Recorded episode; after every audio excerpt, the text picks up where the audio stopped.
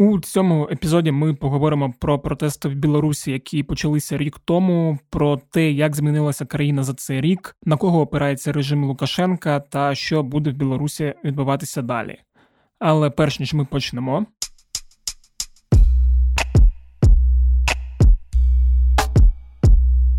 Усім привіт! Мене звуть Федір Попадюк, і це подкаст Кляті питання. Подкаст, у якому я відповідаю на усі ті кляті питання, яких завжди існує більше ніж відповідей. Як завжди нагадую, що ваші запитання можуть стати темами наступних епізодів подкасту. Для цього вам треба написати на пошту smmsobaka.pravda.com.ua або нашому телеграм-боту Укрправда Questionbot, який живе у описі телеграм-каналу УП Кляті питання.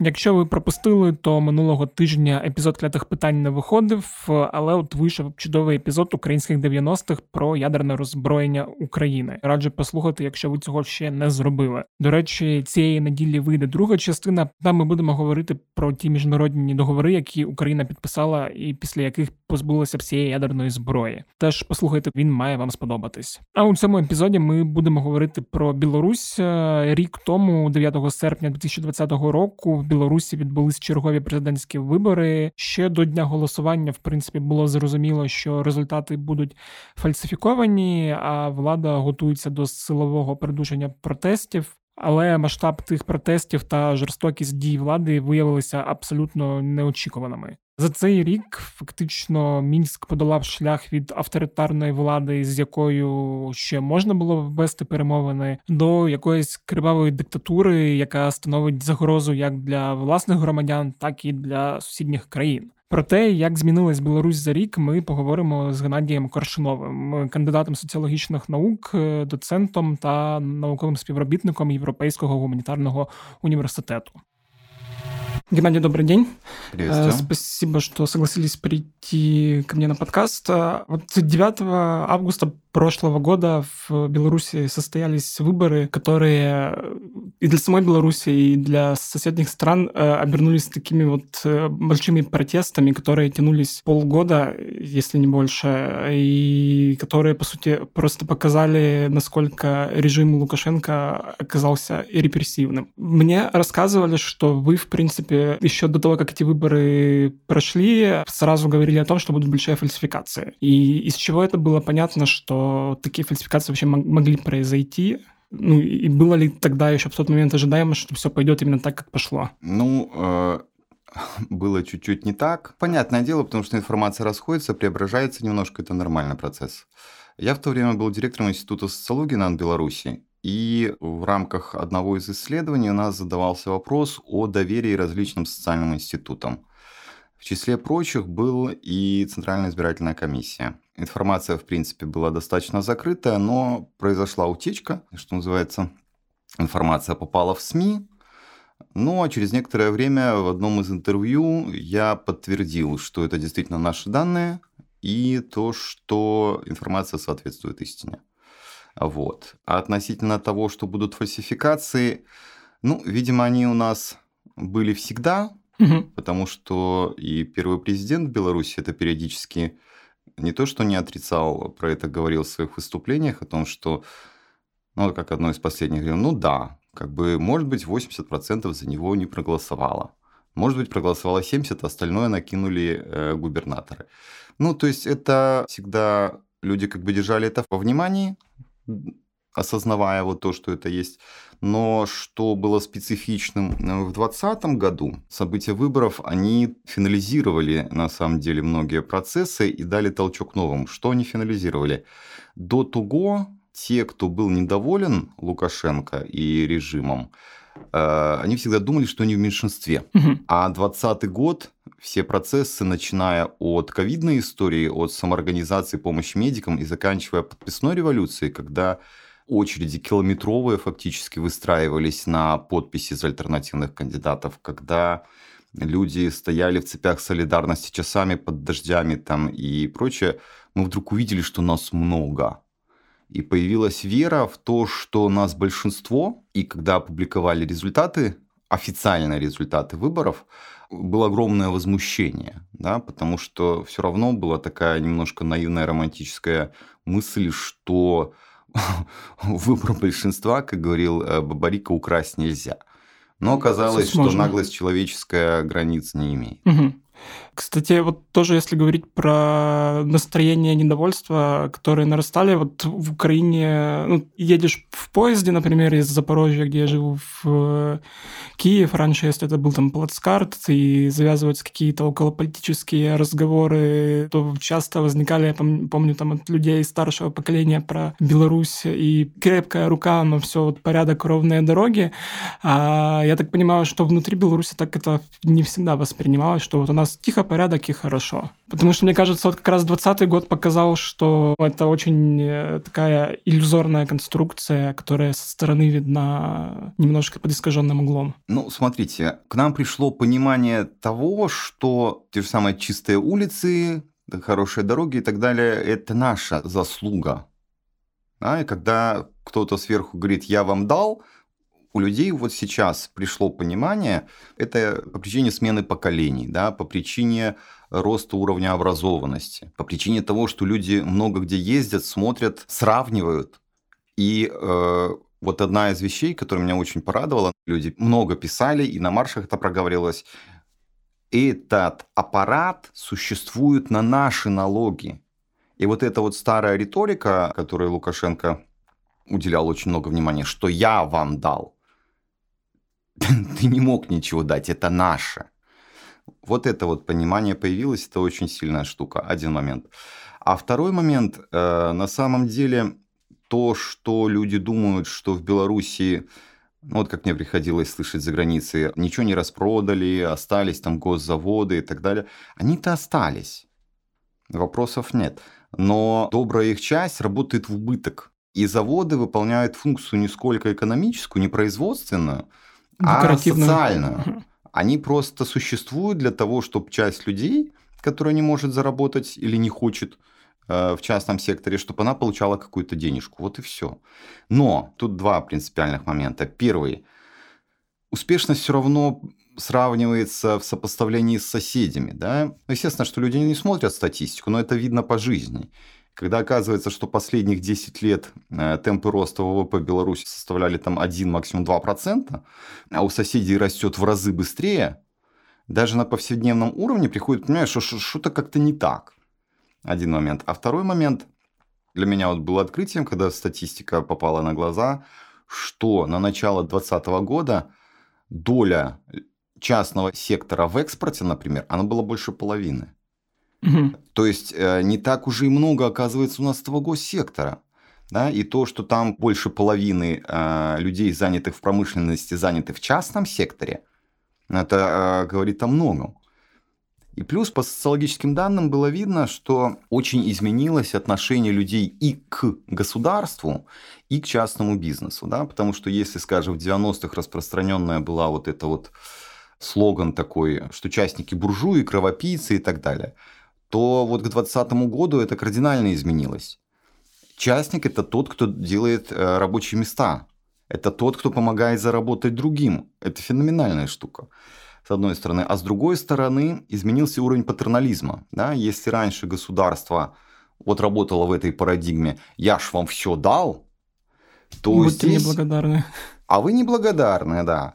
То сейчас поменялась ситуация немножко в другую сторону. Сейчас вот особенно несколько последних лет очень хорошо это было видно и проговаривалось многими несколько раз, и по данным социологическим было видно. Ситуация изменилась на другую. Государство от тебя сейчас требуется только одно – не мешай. То есть, если раньше э, на государство, на власть смотрели как на защитника, на давателя благ, угу. да, то сейчас государство стало потихоньку превращаться в помеху. И это очень здорово скрылось в начале 2020 года. Да когда вот пошел ковид, э, когда власть стала демонстрировать э, вот это вот пренебрежение угрозой, натуральной угрозой, да, потому что там по некоторым данным треть, 40% населения, ну, к сожалению, не взял данные с собой, но э, чуть ли не половина населения, да, почувствовала ковид или сами переболели, или, или родственники, или знакомые, или коллеги и так далее, да. Там, по-моему, да, если брать подозрения на ковид э, без документального подтверждения, там и больше половины. А сверху говорят, что все это ерунда, Ничего это не существует. и так далее. Елки, люди умирают, а, и, ну, тоже как у нас статистику потом закрыли, дают а, информацию, что каждый день умирает не больше 10 человек, все понимают, что это ложь.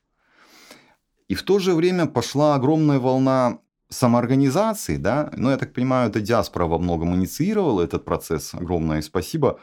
И люди вдруг поняли, что, а мы сами, в принципе, э, можем очень неплохо справиться.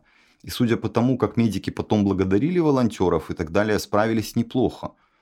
И возник вопрос, государство, а ты зачем вообще?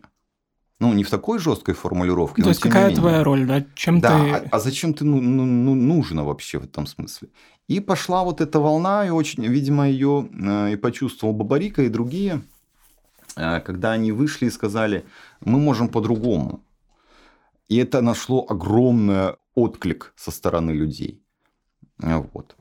Когда я смотрел, вот, как люди начали выходить э, на первые протесты после выборов, что поражало, это вот масштаб. Насколько я понимаю, что для Беларуси это были, наверное, самые большие протестные движения, потому что я помню, как проходили выборы предыдущие, тоже видел э, репортажи, как э, жестко действовала милиция Беларуси. Мы там знаем, что и закрывали оппозиционеров, и многие там, журналисты и общественники должны были выехать там, за границу, кто в Польшу, кто куда. Я помню, как-то как раз познакомился с парнем, который работает в Хартии. Мы там с ним на одном тренинге были, вот как раз э, тоже это все обсуждали года 3-4 назад, кажется, и он мне как раз там часть протестов и, собственно, и показывал, как это все происходило. Но я так понимаю, что то, что произошло в прошлом году э, по массовости и по длительности, это было самое большое за всю историю независимой Беларуси. И не только по массовости, не только по длительности, но и, как сейчас модно говорить, по инклюзивности да, и по территориальному охвату.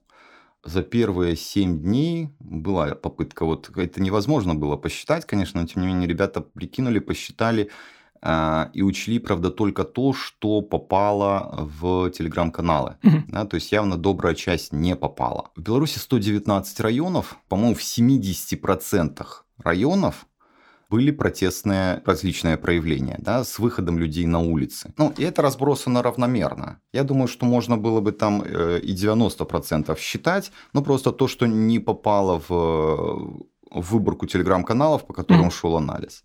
То есть встала вся Беларусь. Причем вот такого социального ядра как такового не было. Нельзя было сказать, что это, например, бучу устроили студенты, или, или бучу устроили там, да, буржуйчики или, или еще что были представители всех э, социальных профессиональных групп. Были и рабочие, и спортсмены, и пенсионеры, и студенты, и ученые и так далее. Фактически там в первые э, марши формировались э, такие профессиональные даже колонны. Ну, это всеохватывающая штука была. Вот. И, в принципе, да, можно сейчас говорить, что вот уличные протесты ушли немножко, да, Смотрите, там, э, ну просто, может, кто не знает, скажу, у нас протесты были по воскресеньям в течение август, сентябрь, октябрь, ноябрь. По-моему, последние были в декабре. То есть пять месяцев каждое воскресенье люди выходили. Помимо общих воскресных маршей были женские марши, были марши пенсионеров, марши инвалидов тоже с определенной регулярностью. Марши пенсионеров э, были, по-моему, по понедельникам. Марш инвалидов тоже какой-то, но им очень тяжело, им огромный э, земной поклон, что они это делали. Но потом э, правоохранители стали действовать все более жестко, более жестко. Последние походы пенсионеров, они стали арестовывать их, ну как, задерживать. Угу. Вот, поэтому постепенно оно все, но, но не то чтобы закончилось, а сразу пошли варианты, были так называемые дворовые марши вот они еще, по-моему, до Нового года и чуть дальше продлились. Вот. Но сейчас вот эта активность действительно, ну, она жесточайшим образом задавлена, потому что э, если раньше это было сразу, э, скажем, 15 суток грозило, потом 30 суток, сейчас уже фактически речь идет об уголовных делах. Причем доходит, ну не то что до маразма, мы уже перестали считать, вот как есть такое выражение, это дно, мы перестали считать, сколько раз это дно было пробито, потому что, ну, вот это вот абсолютно не шутки, да, если человек просто запостил у себя в сетях постелу, которая белая, у нее красная прожилка такая, угу. получается БЧБ флаг, это 15 суток. Я говорю конкретные примеры, которые были. Да? Если человек идет в белых носках Красный. с красной полосой, это 15-30 суток. Если там елки, идут люди, у них белые и красные цветы, это 15 суток. Вот когда а, была годовщина, получается, 10 числа убийства Тарайковского, это первая жертва, которую застрелили ОМОНовцы, там была такая локальная противостояние, что ли, долгое, когда люди приносили цветы, власть убирала. Люди приносили цветы, власть убирала. Потом людей стали сажать за то, что они э, приносили цветы. Потом они поставили туда мусорку на то место. Но потом, я вот не знаю, сейчас убрали или нет. Сейчас годовщина была, несколько человек шли с цветами э, возложить на то место, и им тоже сутки. Угу. Ну, то есть, смотрите, можно говорить, что уличная фаза или уличное проявление их действительно очень жестко задавили, но сами протестные настроения, вот эти вот протестные действия, они никуда не ушли. То есть они внутри, по сути, людей и... С одной стороны, да, тех, кто остались в Беларуси, периодически это выплескивается, пусть небольшими, но акциями. Угу. Ежедневно несколько телеграм-каналов собирают информацию. Каждый день в разных частях Беларуси люди выходят с флагами, и где-то что-то делается. Один момент. Второй момент очень много людей выехало. Кто-то даже не то, что выехал или вылетел, люди уходили нелегально через границу, через болото, ну, по-всякому. Ну, потому что, э, я же говорю, это уже не административные дела, это не увольнение, это уголовное дело, это годы заключения, да. Вот. И то, что сейчас делают белорусы за границей, э, на самом деле это превратилось тоже в огромную силу. Если бы не э, белорусы за границей, то, я думаю, и э, у Тихановской не было бы такого э, внешнеполитического успеха. Да? Если бы не белорусское лобби, то и продолжалось бы финансирование чемпионатов большими фирмами, да, и э, прочие все дела. То есть суть в том, что протест стал очень многоуровневым. Это очень наглядно, безусловно. Вот э, картинки с вот этих много сот тысячных маршей, они, конечно, облетели весь мир, это вопросов нет. Но функционально они свою роль выполнили. Угу.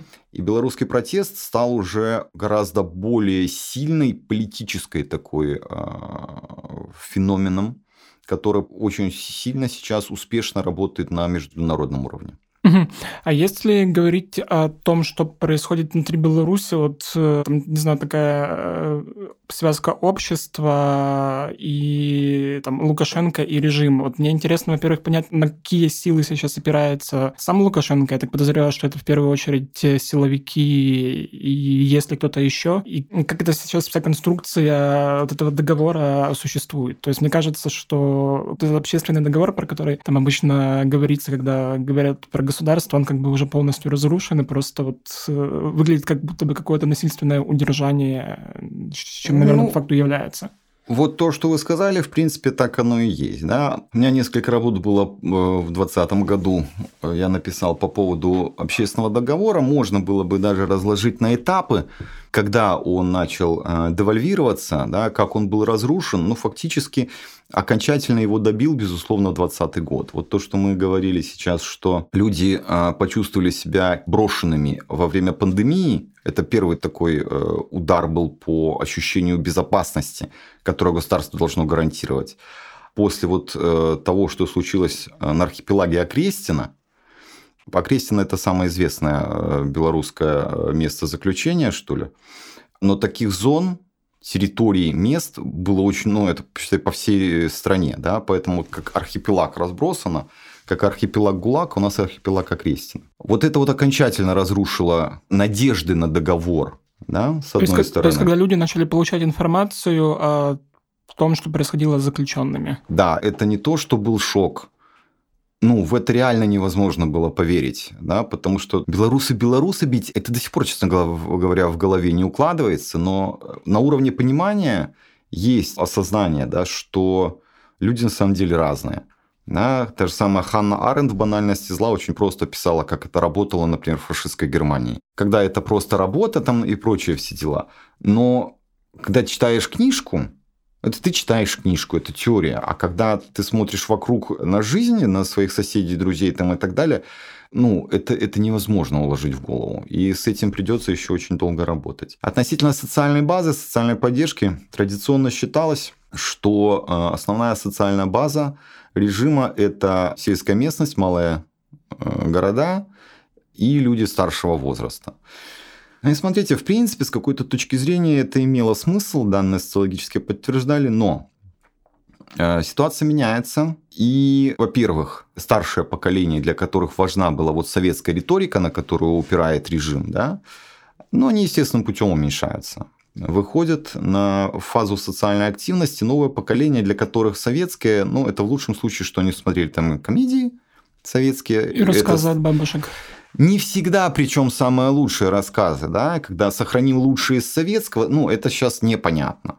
Один момент. Второй момент. А села становится меньше. Беларусь сейчас, вот по данным последней переписи, 80% э, это городское население. Самый высокий уровень урбанизации в странах Восточной Европы и один из, из самых высоких по Европе в целом. А это совсем другие стандарты потребления, это совсем другое мышление. И когда в главных новостях страны поднимается вопрос о том, там, на сколько процентов вытери, блин, долгунец, ну, оно чуть-чуть, наверное, как бы немножко не про жизнь. И это очень далеко от того, чем живет человек.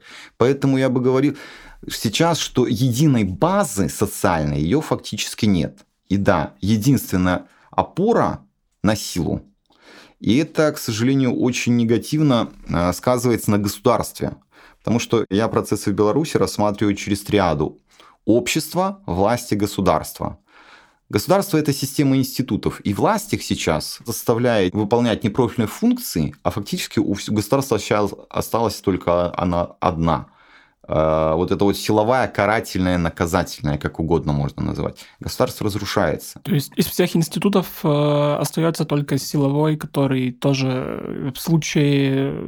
Э, так, смотрите, дело в том, что и остальные социальные институты выполняют вот эту вот функцию. Угу. Да? МЧС вместо того, чтобы ездить тушить пожары, они ездят, там снимают с деревьев, с растяжек между домами э, бело-червоно-белые флаги. Да? Учителя вместо того, чтобы читать, там методически готовиться, э, думать о том, как они будут преподавать, они вынуждены заниматься идеологической работой, контролировать учеников, там заниматься давлением на семьи, у которых есть дети, которые были замечены в протестной деятельности, да, вплоть до постановки на есть такой статус социально опасное положение и вплоть до изъятия детей из семьи. Угу. Да, это не преподавательская работа. Школа тоже превращается в репрессивный институт. Так можно пройти по всем, вплоть до предприятий, где составлялись списки политически скажем, неблагонадежных, которых надо увольнять. А это в абсолютном большинстве своем наиболее э, квалифицированные. квалифицированные профессиональные люди. Такой подход не только извращает смысл образования, здравоохранения всего, да, но и вымывает оттуда профессионалов. Кто будет лечить, кто будет учить, кто будет... Ну, собственно, это как бы очевидно, и сейчас видно по очень-очень многим э, процессам, что вот эта деградация, ну, это ужасно на самом деле. А, если говорить про внешние силы, я так понимаю, что сейчас пошел э, такой процесс на сближение с Россией. То есть, если мы видели до этого, что э, Лукашенко как-то еще старался от... Как это? это называется многовекторная политика. Да-да-да. Украина таким э, тоже очень долго э, забавлялась. То сейчас просто видно, что другого выбора нет, во-первых, что куда ни ткнись везде враги, эти э, Запад, который пытается там что все... Это есть понятие кукловоды. Да, да, да, западные. западные кукловоды, да. Вот. И получается, что друзья остались только одни, это те, кто поставляет в страну журналистов на государственные каналы и обещает э, дешевый газ в обмен на институциональное сближение, скажем так. И я правильно понимаю, что в такой сейчас геополитической реальности оказалась Беларусь или нет? И как это воспринимается самими белорусами тоже? Смотрите, а, вот тут очень четко нужно понимать, что сейчас есть как минимум две Беларуси. Да? Режимная Беларусь и народная Беларусь. И здесь вот с геополитикой очень сложно. Потому что геополитический разворот, он как бы дихотомичен, да, он предполагает только один вариант. Ты выбираешь или на Запад или на Восток. Что интересно, обе этих Беларуси, жесткий вот этот выбор, они не хотят работать в этой логике. Лукашенко не хочет, потому что ну, разворот на Запад практически невозможен. Он целенаправленно уничтожает все, что может уничтожить. Да? Поворот на Запад невозможен, но он очень хочет диалога. Это было видно вот по последнему этому э, большому восьмичасовому мероприятию, когда э, сквозила фактически обида, что ж вы не разговариваете, я столько сделал, чтобы повысить ставки, да, столько людей посадил, Э, столько всего поразрушал, а вы вот все не хотите со мной разговаривать. С одной стороны. С другой стороны, он э, очень хотел бы, чтобы отношения с Россией складывались, ну, хотя бы так, как там в 16-17 году. Да? Но э, там тоже конъюнктура чуть-чуть поменялась. И уходить полностью в Россию для него это тоже совсем не выход, потому что а он тогда зачем? Вот. Власть – это та максима, которая является стержнем э, его политики, его жизни, его психологии. И поступиться, я так понимаю, малейшей вот толикой власти, это тоже смерти подобно. Один момент. Если говорить про белорусское общество, смотрите, вот э, тоже западные журналисты поражались, почему э, на маршах не было флагов Евросоюза. Угу. Может, они где-нибудь были? Я, ну, как бы за все ответить не могу, но в масштабе их точно не было. Да? Марши были бел-червоно-белые. Здесь ответ очень простой и в то же время очень сложный. Белорусы хотят решить сейчас, здесь для себя. Да? Основная задача была и основная суть протеста, она не геополитическая вообще, это был скорее морально-этический протест. Да? Это было огромнейшее возмущение именно вот конкретно той персоной, которая занимает первое место сейчас во власти. И требований, на самом деле, вот, которые очень здорово консолидировали всех, там же было три простых, не жестко политических требования. Это остановить насилие, выпустить политзаключенных и назначить новые выборы. Тут единственное, что получается такое околополитический новые выборы, но это скорее технический вопрос. Но если говорить о геополитике, Данные исследований социологических очень разных, вот если их за годы и десятилетия последние два сложить плюс-минус ну, в такой в тренд, в линейку, да, угу. безусловно, идет разворот с востока на запад. Но разворот не политический, разворот ценностный. Да? Э, и это, опять же, огромное влияние сказывают процессы цифровизации, когда люди натурально могут сравнивать да, сами искать информацию, ездить на Запад, учиться на Западе, работать на Западе. Ну, то есть уже не по слухам, что там кто-то кому-то да. сосед соседу рассказал, да. что там ну, трава зеленее. Ты Информационное пространство сейчас общедоступное фактически, и глаза газеты закрыть невозможно. А с учетом того, что, ну, скажем, в отличие от России, где только в этом году интернет по силе влияния сравнился с телевизором, да, в Беларуси это произошло э, 3-4 года назад. Угу.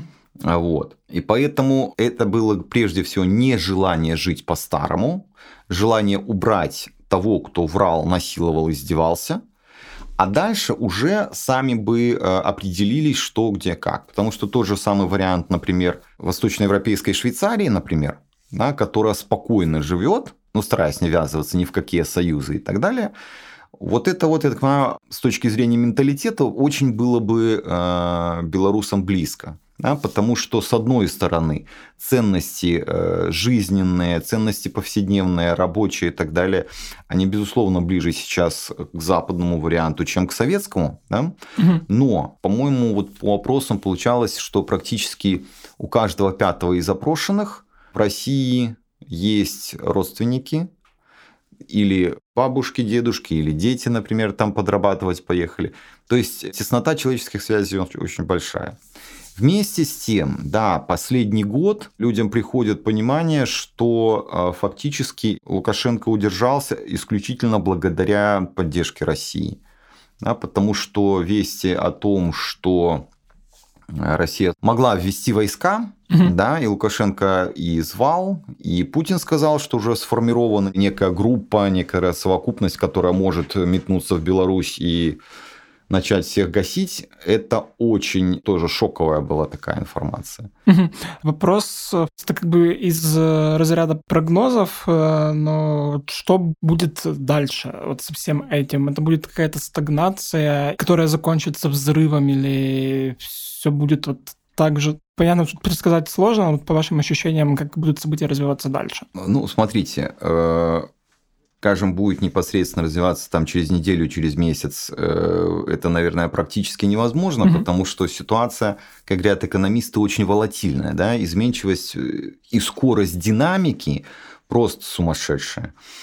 Но вот то, что я могу сказать как социолог, в 2020 году запустились процессы горизонтальной революции, которая вызревала на самом деле десятилетиями. Горизонтальная революция – это переход общества на новый этап развития, когда вертикальные системы управления, организации, иерархические вот эти, да, которые характерны для индустриального общества, в Беларуси они ну, девальвировались жесточайшим образом, кроваво. Да? с одной стороны, а с другой стороны стали наращиваться вот, э, и набирать силу горизонтальные системы самоорганизации, самопомощи. Собственно, именно против них сейчас и идет террор против любого проявления активности, не согласованной с вертикалью, с иерархией. Но э, история показывает, что вот этот вот процесс революции, во-первых, он э, развивается волнообразно. Сейчас мы вот в низовой фазе, э, на этапе контрреволюции. Но вот эти процессы горизонтализации в Европе идут уже ну, с разной степенью интенсивности на разных уровнях и так далее, лет 50. Да? И цифровизация, интернетизация, сетевизация, она дала просто настолько идеальный инструмент для ускорения и воплощения вот этих горизонтальных связей, что эта горизонтализация пошла просто сумасшедшими темпами.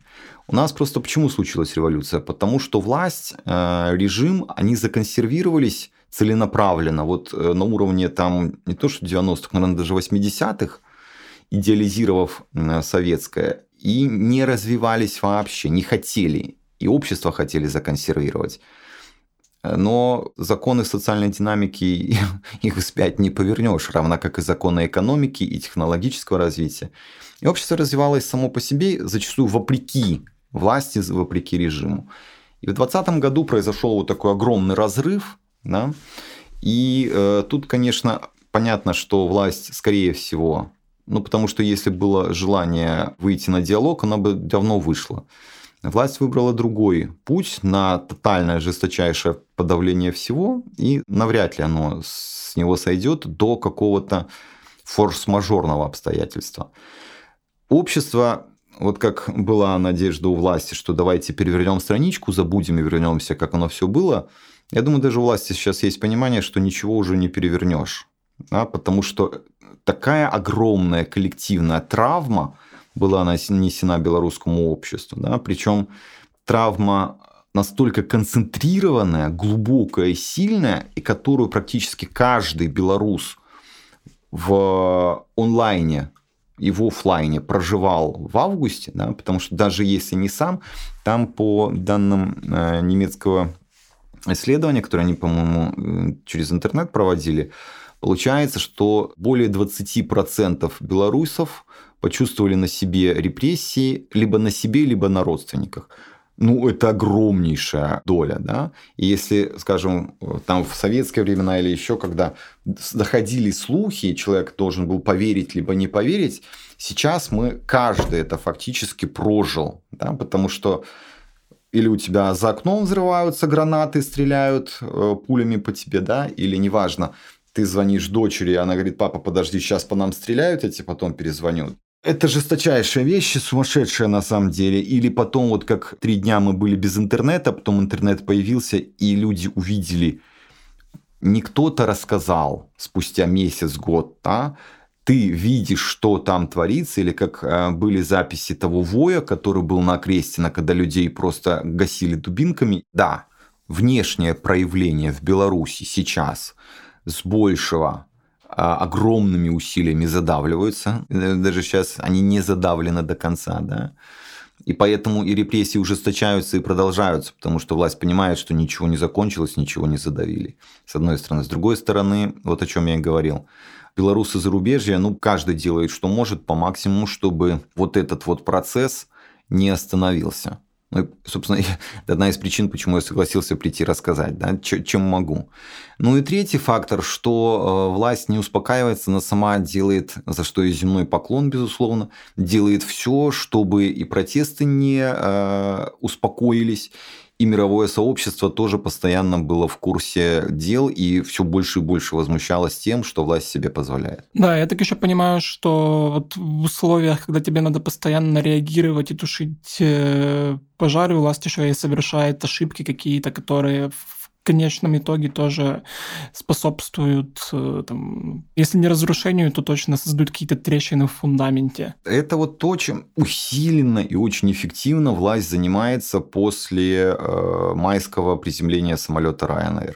Угу. Я подозреваю, что если бы э, в мае вот этого не случилось, если бы потом хватило ума э, не давить на Литву мигрантами, если бы не хватило ума ничего не делать вот с олимпийской бегуньей, намного было бы тише, и реакция Запада была бы намного меньше.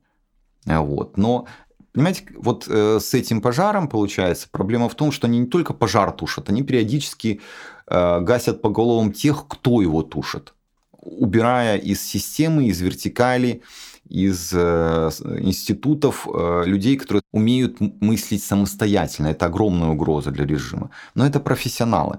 Профессионалов становится все меньше. И получается, что э, остаются исполнители, у которых, может быть, где-то там есть желание себя показать, но ума сделать это качественно нету. И запускаются вот эти циклы, так называемый казус исполнителя, mm-hmm. да, когда лучше бы ты сидел ничего не делал, чем что-то шевелился. Угу. Ну и тут тоже мы возвращаемся снова к банальности зла. И единственное, я еще хотел спросить, а экономически тоже, что сейчас происходит с Беларусью? Я так понимаю, что последний год, ну, тяжело говорить, наверное, вообще о каком-то большом росте ВВП и таких ну, условиях. Смотрите, я не экономист, угу. я социолог, но э, вот исходя из того, что читал, что разговаривал с коллегами, очень здорово помогло так называемое внешнеэкономическое чудо. Да? На мировом рынке подскочили цены как раз на ту продукцию, которая есть в Беларуси, да, строительную прежде угу. всего, начиная там от битума и заканчивая лесом. Это очень здорово поддержало, ну, феноменально поддержало белорусскую экономику и белорусский режим. Дальше что будет? Ну, с экономической точки зрения мне сказать тяжело. Но вот с точки зрения социолога, который смотрит на разные социальные группы, идет сумасшедший тиск на индивидуальных предпринимателей и бизнесменов. Да? Многие, даже те, кому тяжело релацироваться, да, кому тяжело вывести бизнес, думают, что здесь надо сворачиваться и выезжать. То, как э, сейчас начали прессовать торговые сети, там даже тех же самых айтишников, которые несут золотые яйца. Ну, это сумасшедшие вещи. Оценить их влияние на экономику, на ВВП там или на что, я не могу. Но с точки зрения вот э, социальной динамики, это крайне негативные вещи, которые будут выдавливать из страны всех активных людей, которые способны зарабатывать и платить налоги. Спасибо большое за разговор. Спасибо вам. Ось такий от вийшов епізод. Дуже хочеться, щоб в Білорусі все було добре, бо дуже сумно читати заяви Лукашенка і дізнаватись про усі ті неприємні речі, які відбуваються з тими, хто виступає та виступав проти його режиму. І якщо що, то книжка, яку ми згадуємо під час розмови, називається Банальність зла суд над Айхманом в Єрусалимі. Вона присвячена Адольфу Айхману, обенштурмбанфюреру СС, який керував відділом гестапо, що відповідав за остаточне вирішення єврейського питання. Дуже раджу прочитати, якщо ви її ще не читали або про неї не чули. А я, як завжди, нагадую, що подкаст Кляті питання можна слухати де завгодно. Це і Apple Podcast, Google Podcast, Spotify, якщо ви живете не в Україні, SoundCloud. Всі платформи для прослуховування подкастів ви знайдете на сайті Української правди в розділі подкасти. Також, якщо ви слухаєте подкасти через Apple Podcasts, то дуже прошу вас залишити якийсь відгук або поставити якусь велику кількість зірочок. Це допоможе нашому подкасту бути поміченим більшою кількістю людей. А якщо ви поділитесь цим подкастом зі своїми друзями у особистих або на сторінці в соцмережах, я прям взагалі буду вдячним, бо чим більше вас мене слухає, тим мені приємніше.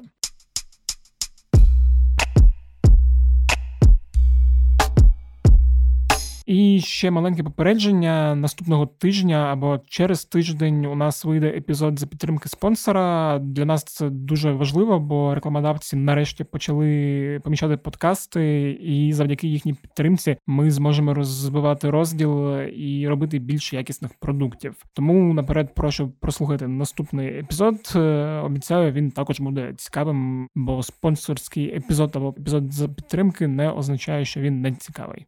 Навпаки. На цьому все. З вами був Федір Падюк. Почуємось наступного тижня. Бувайте здорові!